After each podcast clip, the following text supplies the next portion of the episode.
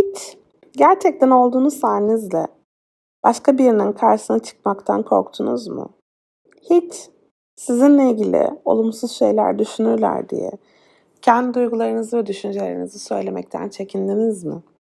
Hiç partnerinize sizi çok kırdığını dile getirmekten, sırf sizi terk etmesin veya büyük bir kavga çıkmasın diye söylemekten vazgeçtiğiniz oldu mu?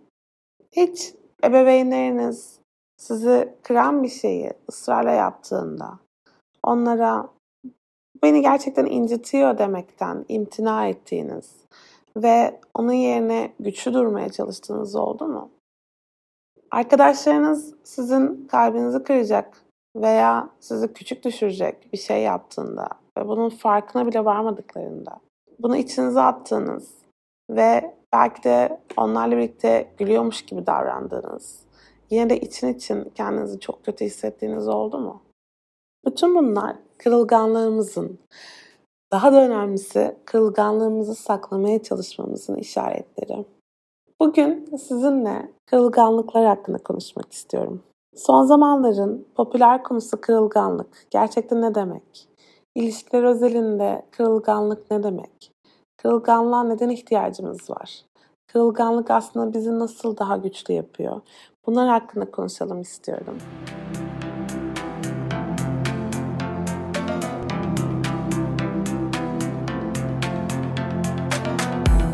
Ben psikolog doktor Gizem Sürenkök. Ben Nereden Bileyim serisinin 15. bölümü olan Kırılganlığı Ben Nereden Bileyim'e hoş geldiniz. Bu konu hakkında konuşmak doğrusu isterseniz benim için de çok kolay değil. Bu konuya başlarken kırılganlığı nasıl tanımlayayım veya nasıl örnekler vereyim diye düşünürken kendim de kırılgan olmaktan zaman zaman ne kadar kaçtığımı fark ettim aslında. Hep belli bir maske, belli bir tutum takılmaya çalışıyoruz aslında. O güçlü durmak, kendimizi içinde bulunduğumuz durumda olabilecek en iyi halimizle göstermek. Gerek iş ilişkilerimizde, gerek aile ilişkilerimizde, gerek arkadaşlık ilişkilerimizde, gerekse romantik ilişkilerimizde biraz daha olduğumuz o belki şaşkın, ne yapacağını bilemez, kendisini tam olarak nasıl güvende hissedeceğinden emin olamaz halimizi bir şekilde kapatmaya çalışıyoruz, üstüne örtmeye çalışıyoruz. Ve bunun bizi daha iyi bir belki, daha iyi bir çalışan, daha iyi bir eş, daha iyi bir evlat olacağını düşünüyoruz. Mesela ağlarken kendimizi göstermemeye çalışıyoruz. Veya bir konu bizim kalbimizi kırdıysa bunu dile getirmemeye çalışıyoruz. Veya tartışmalar esnasında oturup sakin kalamıyoruz. Çünkü sakin kalmak aslında gerçekten üzüldüğümüz ve incindiğimizi gösterecekken biz sesimizi yükseltip bağırıyoruz. Çünkü öyle yaptığımızda karşı tarafı bastırabiliriz ve öfke aslında kırılganlığımızı gizlemenin en güzel yöntemlerinden biridir. Yani buna üzüldüm demek yerine buna sinirlendim dediğimizde bu çok daha kolaydır aslında. Çünkü üzülmek maalesef bizim zihnimizde zayıflıkla eş. Ama sinir o kadar zayıflıkla eş değil. Peki kırılgan olmak gerçekten ne demek? Yani sadece incinebilirliğimizi ortaya koymak mı demek? Yoksa e, birinin karşısında savunmasız kalmak mı demek? Aslında her ikisi de. Yani kırılganlığın tam karşıladığı yerde hem karşımızdaki insanların önünde savunmasız kalmak, duvarlarımızın arkasına sığınmamak, bir maske takmamak var. Hem de tabii ki aslında sevdiğimiz insanlara ne kadar incinebilir olduğumuzu ve tam nerelerden incinebilir olduğumuzu göstermek var. Belki mesela kendimize dair daha önce hiç paylaşmadığımız bir hayali paylaşmak var. Ya da geçmişte yaşadığımız bir travmayı anlatmak var. Bazen bu bir korkumuzu paylaşmak oluyor. Bazense o esnada oluşan bir durumla ilgili rahatsızlığımızı dile getirmek oluyor. Her ne olursa olsun genellikle buna sahip çıkmak, yani bu korkulara, bu duygulara, bu düşüncelere sahip çıkmak bizim için çok zor. Çünkü karşımızdaki insana mesela içine bulunduğumuz konunun bizim için önemli olduğunu, bizim kalbimizi kırabileceğini gösterdiğimiz anda aslında ona o konuyu tekrar tekrar gündeme getirmesi için bir fırsat vermiş oluyoruz. Diyelim ki bir tartışma esnasında ailemizle ilgili bir yorum yapılıyor ve biz buna çok sinirleniyoruz. Aslında bu karşımızdaki için bir mesaj değil mi? Aile konusunda ben hassasım. Şu an konuştuğumuz konuyla ilgili ben hassasım ve tekrar bu konu konuşulduğunda sen bu konuya değinirsen ben yine kırılacağım, sinirleneceğim ve yani damarıma basmış olacaksın aslında. Ve bu maalesef birçoğumuzun ilişkide birbirine yaptığı bir şey. Birbirimizin hassas noktalarını bilmek ve bunlar üzerinden gitmek. Ama kırılganlık tam da bu noktada aşırı derecede büyük bir önem taşıyor. Çünkü kırılgan olmayı öğrenmeden ilişkilerde gerçek yakınlığı kurmamız mümkün değil. Yani istediğiniz kadar bir ilişkin içerisinde, tırnak işareti içerisinde güçlü görünün, özgüvenli görünün. Hmm, her şeyi çok iyi biliyormuş ve çok iyi yapıyormuş gibi görünün. Hiç hata yapmıyormuş gibi görünün. İşte bu sizin o ilişkide gerçek mutluluğu yakalayabileceğiniz anlamına gelmiyor. Hatta maalesef bütün bu stratejiler, bütün bu duvarın arkasında gizlenmeler gerçek yakınlığın önündeki en büyük engeli teşkil ediyor. Yani önemli olan o duvarın arkasından şöyle hafifçe kafamızı kaldırıp kenarından, üstünden, bir yerlerden karşı tarafa bakmak ve ben buradayım demek. Ben bu duvarın arkasındayım, buralarda bir yerdeyim. Burada sana göstermekten korktuğum küçük bir çocuk var. Biraz ürkek. Tam olarak ne istediğini bilmiyor. Ne hissedeceğini bilmiyor. Senin güzel bir cümlenle de ne hissedeceğini bilmiyor. Çünkü övülmek, karşı taraftan güzel sözler duymak da çok alışkın olduğu bir şey değil. Veya şu an ilişkide terk edilmekten korktuğu zaman da ne hissedeceğini bilmiyor. O yüzden ya çok büyük bir tepki veriyor ki sen onun ne kadar korktuğunu fark etme ya da hiç tepki vermiyormuş gibi davranıp duvarın arkasında sığınıp orada böyle ellerini kavuşturmuş oturmuş bekliyor ki bir an önce bu durumlar geçsin. Her türlü sahip çıkamıyor o korkuya. Şunu söyleyemiyor. Beni terk etmenden çok korkuyorum. Çünkü ben bu ilişkinin içerisinde mutluyum. Ve aslında iyi bir şeyler yapabileceğimize inanıyorum. Ne yapabilirim de biz bu ilişkiyi daha iyi hale getirebiliriz? İşte bu kırılganlık aslında. Bu bir ilişkideki kırılganlık. Bir tarafında da bunun mesela hayata dair yapabiliriz. Mesela diyelim ki bir hedefiniz var. Bir yeni bir kariyere geçmek istiyorsunuz. Ve ödünüz kopuyor. Çünkü içinde bulunduğunuz alan, içinde bulunduğunuz yer konforlu ve iyi biliyorsunuz.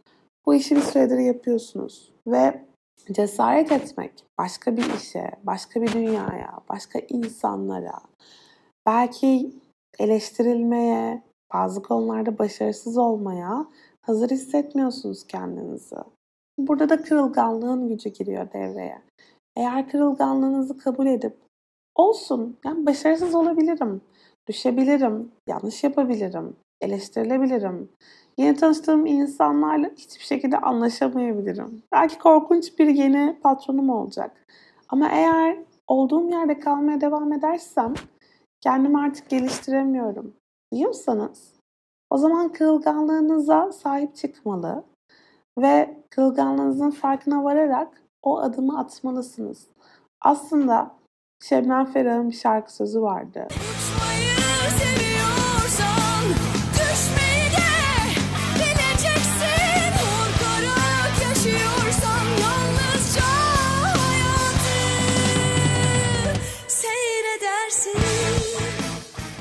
Uçmayı istiyorsan düşmeyi de bileceksin diye.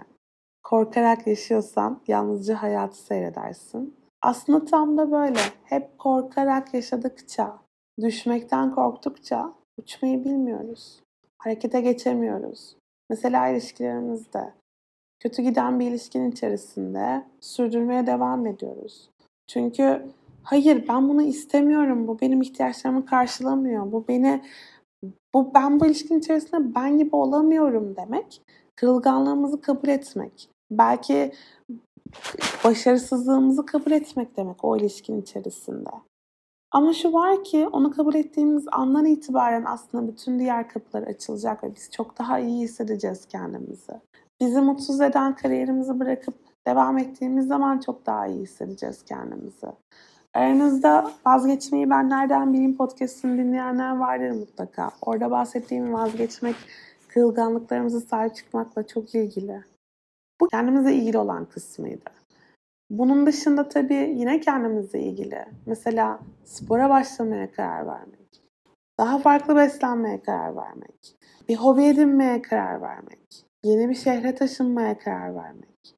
Bunların hepsi kişinin kendi duygularını, düşüncelerini çıplak halleriyle görüp tamam ben bunları duyuyorum, görüyorum. Bu bir risk ama ben bu riski alıyorum.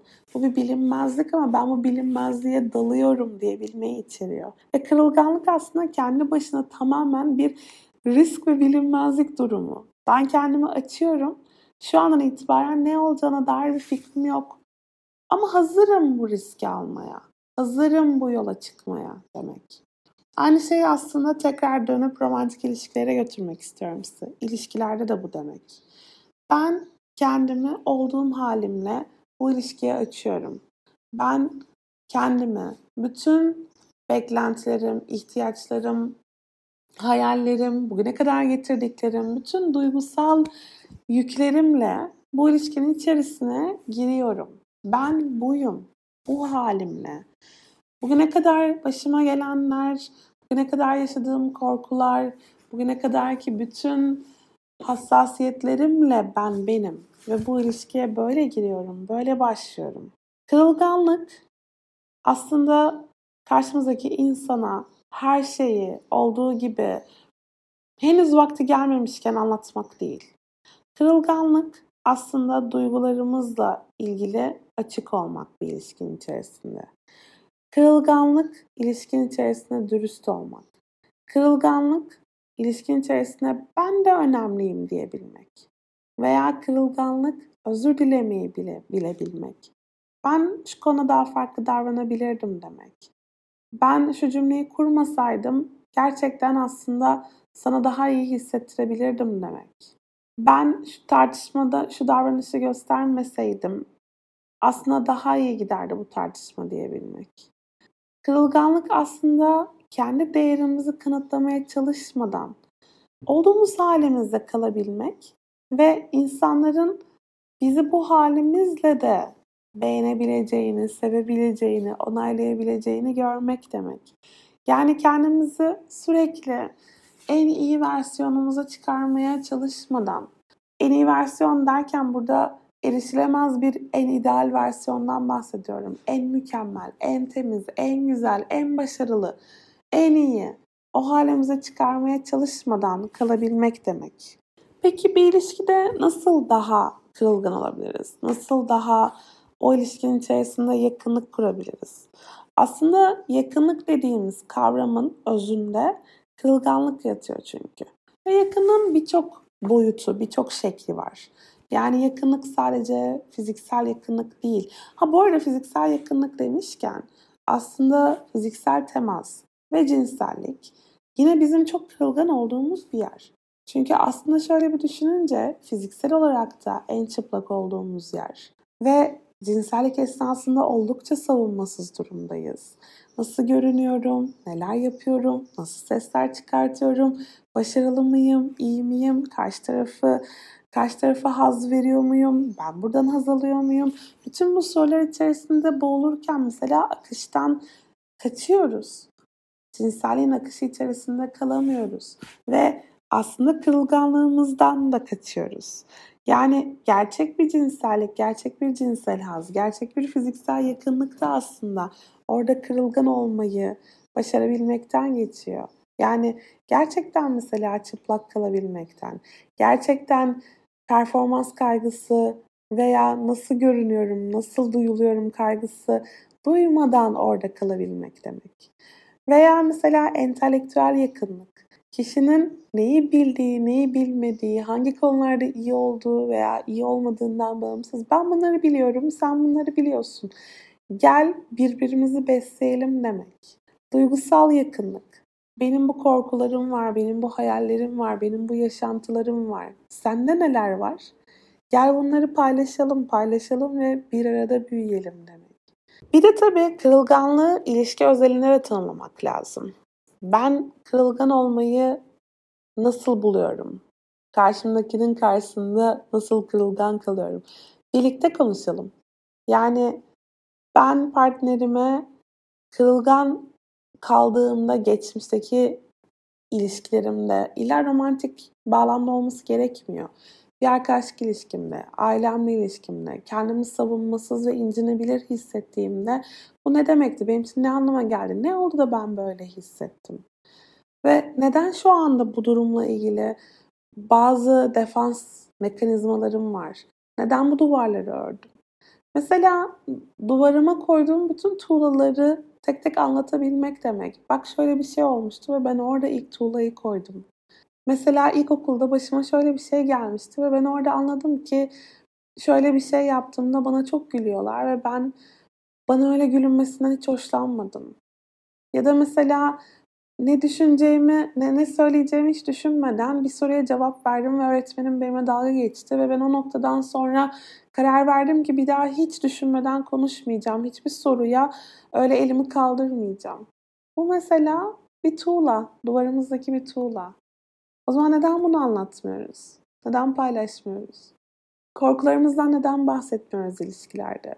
Ya da mesela diyelim ki iş yerinde olup biten kendimizi savunmasız, güçsüz, dışlanmış hissettiğimiz zamanları, mesela sokakta karşılaştığımız bir insan, insanla içinde girdiğimiz tuhaf bir deneyimi neden anlatmıyoruz?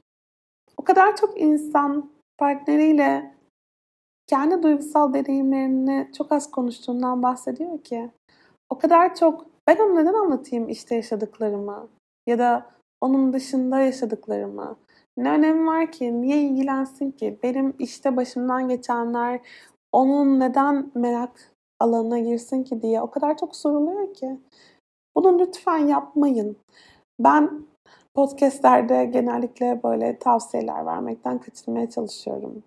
Ama eğer iyi bir ilişkimiz olmasını istiyorsak burasının çok önemli olduğunu düşünüyorum.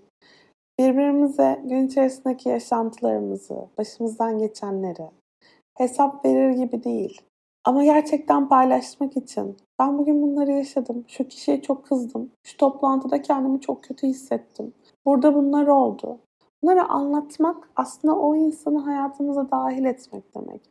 Aksi takdirde o insan sadece iyi vakitleri veya yüzeysel vakitleri paylaştığımız biri haline geliyor. Mesela ilişkideki kırılganlık birlikte bir hedef koyabilmek demek. Beraber bir takım olabilmek demek. Kavramı benden daha önce duymuş olabilirsiniz. Birlikte mücadele etmek demek. Birlikte mücadele etmek ne demek? Bir düşünsenize bir takım oyununda, mesela bir futbol takımında biri sakatlık yaşadığında o sakatlığını göstermeden, diyelim ki ayağı çok ciddi bir şekilde burkuldu. O burkulmasını göstermeden oynamaya devam ettiğinde o takım oyunu için iyi bir şey mi yapıyor, kötü bir şey mi yapıyor? Aslında Belki o an için durumu kurtarmaya çalışıyor ama uzun vadede sakatlığını çok daha kötü hale getiriyor öyle değil mi? Halbuki orada gerçekten benim ayağım burkuldu ben daha fazla oynayamayacağım dese takım onu kompanse edecek bir şeyler yapabilir. O yüzden aslında bu kendimizi takım hissettiğimiz romantik ilişkimiz için de, arkadaşlık ilişkilerimiz için de önemli. Ben şu anda oynayabilecek gücü bulamıyorum. Benim ayağım burkuldu veya kalbim kırıldı. Bana yardımcı olur musun? Yardımcı olmak, destek istemek de çok önemli. Çünkü en yapamadığımız yerlerden bir tanesi burası. Ben bunu bilmiyorum. Bana anlatır mısın? Ben bunu beceremiyorum. Benimle gelir misin? Ben yalnız başıma gitmek istemiyorum. Bana katılır mısın? Yeni bir ortama gireceğim ve tanışacağım insanlarla ilgili hiçbir fikrim yok. Benimle gelip bana destek olur musun? Bu sorular neden zor?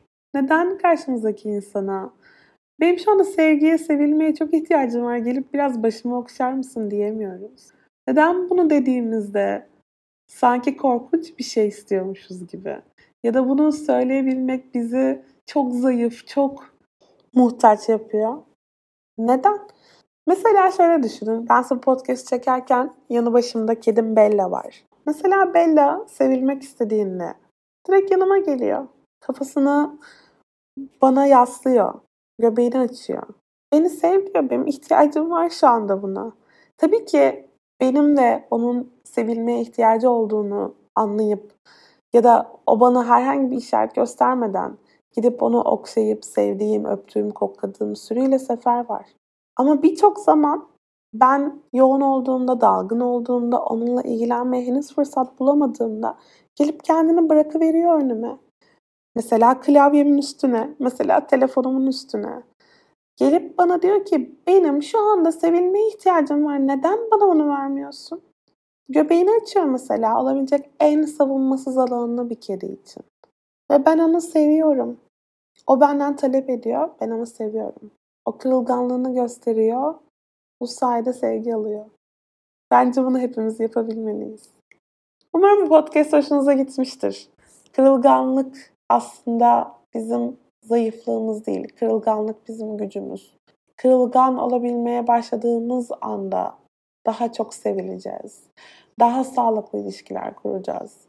Kendimizi gerçekten olduğumuz halimizde ilişkin içerisinde hissedebileceğiz. Kırılgan olduğumuz zaman aslında gerçek anlamda var olabilmeye başlayacağız. Maskelerimiz olmadan, duvarların arkasına saklanmadan. Küçük bir çocuk gibi aslında, küçük bir çocuğun o benim hakkımda ne düşünürler sorusunu sormadan yaptıkları gibi. Nasıl görünüyorum? Bu kıyafet bana yakıştı mı? Şimdi ben şu cümleyi kurdum ama benim hakkımda ne düşünürler? Böyle bağırdım ama nasıl oldu şimdi? Anneme anne gel dedim ama yani acaba benim hakkımda ne düşünür? Bunları hiç hesaba katmadan olabildiğince saf haliyle varoluşu gibi biz de kılganlıklarımıza sahip çıkarsak öyle olabileceğiz. Hepinize sevgilerimi gönderiyorum. Sosyal medyadan haberleşmeye devam edelim. Eğer e, beni takip etmiyorsanız Twitter'da veya Instagram'da beni rahatlıkla bulabilirsiniz, mesaj atabilirsiniz. Podcast hakkındaki düşüncelerinizi ve sonraki podcastler için konu önerilerinizi bana atabilirsiniz. Hepinize çok güzel bir pazar günü diliyorum. Hoşçakalın.